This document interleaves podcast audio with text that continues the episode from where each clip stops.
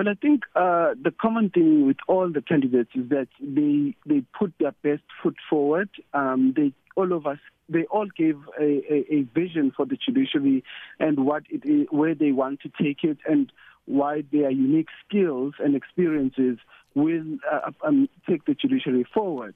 Of course, they all gave us a different perspective of what they'll do. You'll recall earlier in the week, Justice Madlanga told us that his vision for the Constitutional Court, for example, is for it to operate as a well-oiled machine.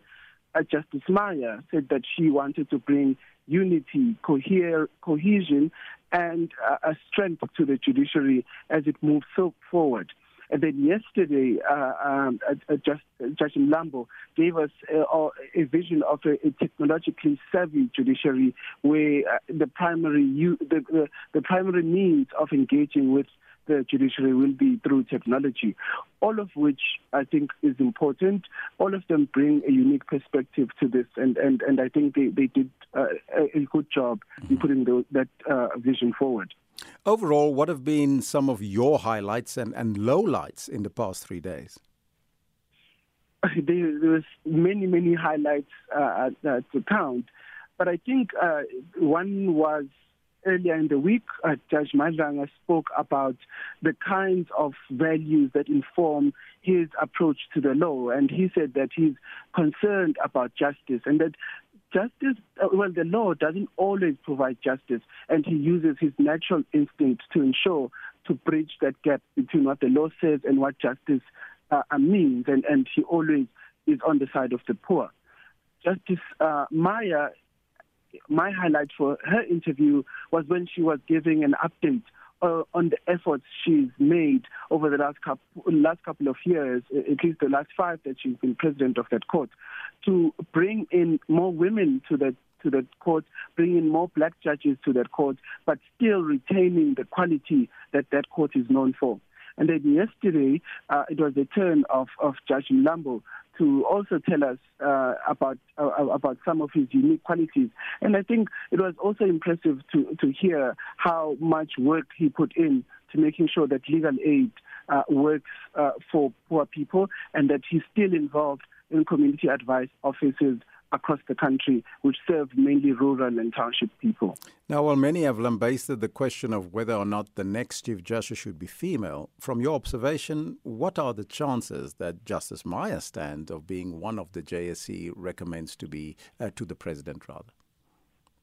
Well, Justice Maya was uh, the front runner coming into the interviews, and I think her, her uh, performance during the interviews showed exactly why she was the front runner.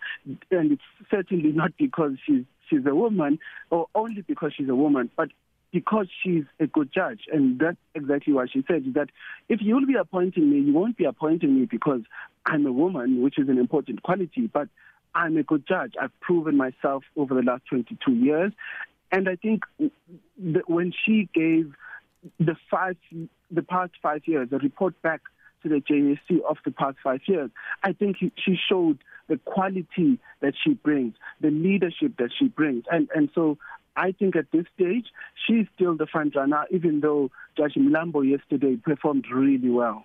But he was unexpectedly asked to respond to allegations of sexual harassment against him. Was that perhaps a low light for you? I, think it was a low light. Um, the fact that uh, he was also ambushed with the question. My understanding of the JSC process is that a candidate is informed beforehand that there will be a, an objection put to them, and they are requested to submit a written response to that objection, and then the basis of the question is on both the objection and the written response. But yesterday he was ambushed with the question, and, and perhaps that was the low point, and, and it's no surprise that the chairperson ruled it as, as offside. Some suggest that he's a blue eyed boy, so one of the interviews many are looking forward to is that of Justice Zondo. What can we expect from it? Well, Justice Zondo is currently in the position, and, and so uh, people will be, uh, well, the commissioners will, will be asking questions about continuity, about what he plans to do where, if he's uh, con- confirmed as a permanent uh, Chief Justice. But of course, there's a big uh, uh, question looming about the time that he has on the on the bench. Uh, he only has two years, and, and and perhaps questions might be asked about what can he achieve in such a short space of time?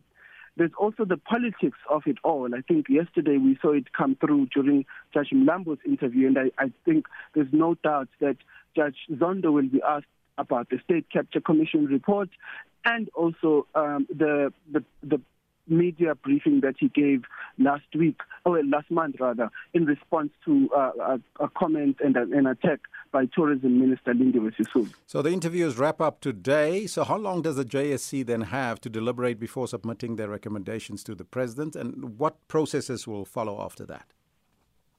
So the JSC has set aside tomorrow, which is Saturday, to, to do deliberations over, uh, over the, the interviews that have taken place this week.